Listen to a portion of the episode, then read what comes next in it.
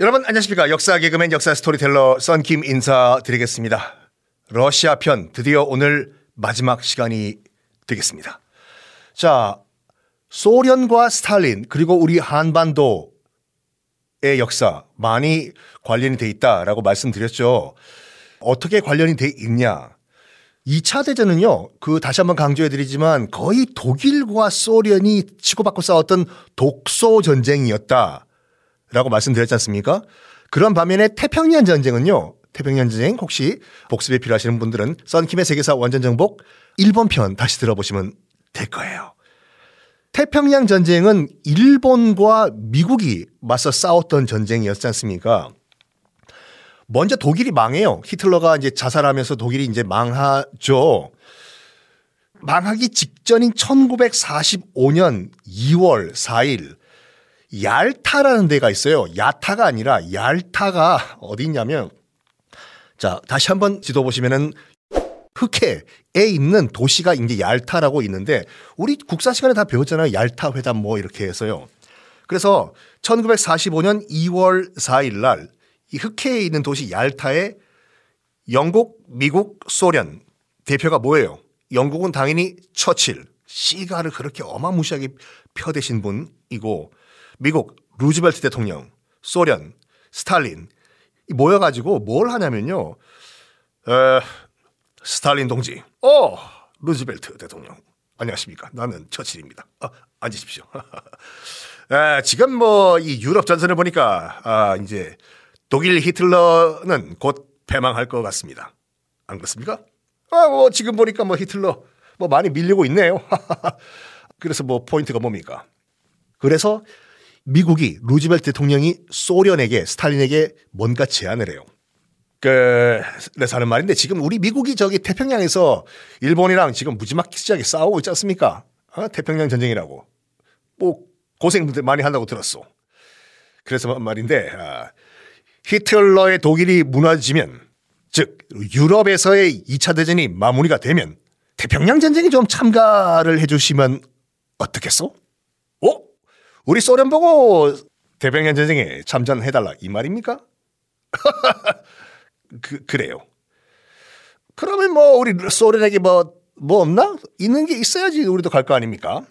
이때 미국이 뭘 제안을 하냐면요. 그 스탈린에게 만약에 태평양 전쟁에 소련이 참전을 해주면 그러니까 미국을 도와준다면 일본을 치는데 러일 전쟁 때 잃어버렸던 영토를 돌려주겠다라고 약속해요. 약속해요. 아, 이박 스탈린 동지. 만약에 태평양 전쟁에 소련이 참전해서 일본과 싸우는 걸 좀 도와주신다면 그 러일 전쟁, 러일 전쟁 얘기하지 마. 아, 워, 워, 워. 러일 전쟁 때 당시 러시아가 잃어버렸던 영토들 있지 않습니까? 뭐 만주, 뭐 사할린 이렇게 그거 다시 소련에게 돌려줄게. 에? 콜? 그래가지고 약속을 해요. 뭐 그 정도면 괜찮은 것 같네. 좋소. 우리 소련도 아, 이쪽 유럽 전선이 마무리가 되는 즉시 태평양 전쟁에 참전하겠어. 이게 얄타 회담이에요. 뭐 우리 국자 시간에 얄타 회담 뭐 여러 가지를 배웠는데 다 필요 없고 얄타 회담에 세 나라가 모인 이유는 딱 이거예요. 태평양 전쟁에 소련 참전해 달라. 너무 우리 힘들다 미국 이거거든요. 미국 입장에서 봤을 때 한숨 돌렸어요. 우와 소련이 참전하면 우리 쉽게 일본을 이길 수가 있겠구나 하는데 갑자기 백악관에 전화 한 통이 걸려요. 뚜루뚜루 탁. Hello? 대통령 각하. 왜? 맨하탄 프로젝트라는 게 있었는데 그걸 통해 가지고 우리 미국이 원자 폭탄을 개발했습니다. Really? 원자 폭탄이 개발됐다는 희소식이 나온 거예요. 그러면 더 이상 소련이 참전을 안 해도 돼요. 왜? 원자 폭탄이라는 game changer가 있기 때문에 이것 박아버리면 미국 혼자서도 이, 길 수가 있거든요. 태평양 전쟁. 1945년 이때 굉장히 많은 일들이 벌어져요. 우리나라도 해방, 광복을 이해 8월 15일에 해방을 하지 않습니까? 일본은 당연히 패전을 하고 1945년 2월 얄타 회담 이후에 미국과 소련이 엄청나게 신경전을 벌여요. 소련은 무조건 태평양 전쟁에 참전을 하려고 하고 왜냐하면 땅 준다는데 하려고 하고 미국은 어떤 명분을 찾아서라도 소련의 참전을 막습니다. 자기 혼자 이제 이길 수가 있으니까 원자폭탄이 생겨가지고 미국은 무조건 소련 참전 막아라, 막아라, 막아라, 막아라 해서 그때 무지막지하게 일본에 일단 핵폭탄 말고 재래식 폭탄으로 일본을 초토화시켜요. 빨리 항복하라고 일본. 이름도 악명 높은 도쿄 대공습, 도쿄 시내가 정말로 농담 하나도 안 섞고 도쿄가 다 불탔어요. 그때 이제 미국 아, 공군 사령관 이름이 커티스 르메이라는 아, 장군이었는데 그 커티스 르메이가 이런 말을 했죠. 미국 측에서도 이거 아무리 도쿄 공습 좋다 이거지. 근데 군 부대와 군 관련돼 있는 시설만 폭격을 해야 되지 도쿄 시내 다 융단 폭격을 해버리면 무고한 시민들도 죽는 거 아니냐. 이런 얘기도 있었거든요. 미국에서도. 그때 커티스 르메이가 명언을 하나 있죠. 명언이라기보다 망은 무고한 민간인은 없다. 지금 일본 군이 쓰는 무기들, 부품들 다 도쿄 시내에서 가정집에서 간의 수공업으로 만들고 있다. 즉, 다 공동 책임 있다. 안타깝지만 죽어도 싸다. 이런 말을 해요. 그래가지고 도쿄 대공습 정말로 도쿄가 그 당시 도쿄는 다 이제 목조 건물로 돼 있었거든요. 네이팜탄이라고 해서 하나 떨어뜨리면 보통 반경 2km가 다 작살이 나는 불타버리는 어마무시한 네이팜탄을 융단 폭격을 해버려 도쿄를요. 십자포화. 정말 십자가로 이렇게 그어버려요. 왜 그렇게 무자비한 폭격을 했냐? 일본 빨리 항복하라 이거예요. 미국 입장에서 봤을 땐 소련 들어오기 전에 빨리 야 너희 수도가 불타는데 어 항복 안 해?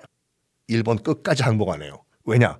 태평양 전쟁 편에서도 제가 잠깐 언급을 해드린 것과 같이 일본은요 자기들 말로는 천황제 히로히토 천황제 일본 왕 있잖아요. 이것만큼 유지하려고 했다고요.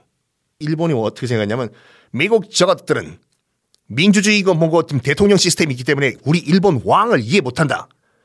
히틀러 지하실에서 죽은 거 봤자. 무솔리니 이탈리아에 죽어가지고 거꾸로 매달려가지고 시신 치욕을 당한 거 봤잖아.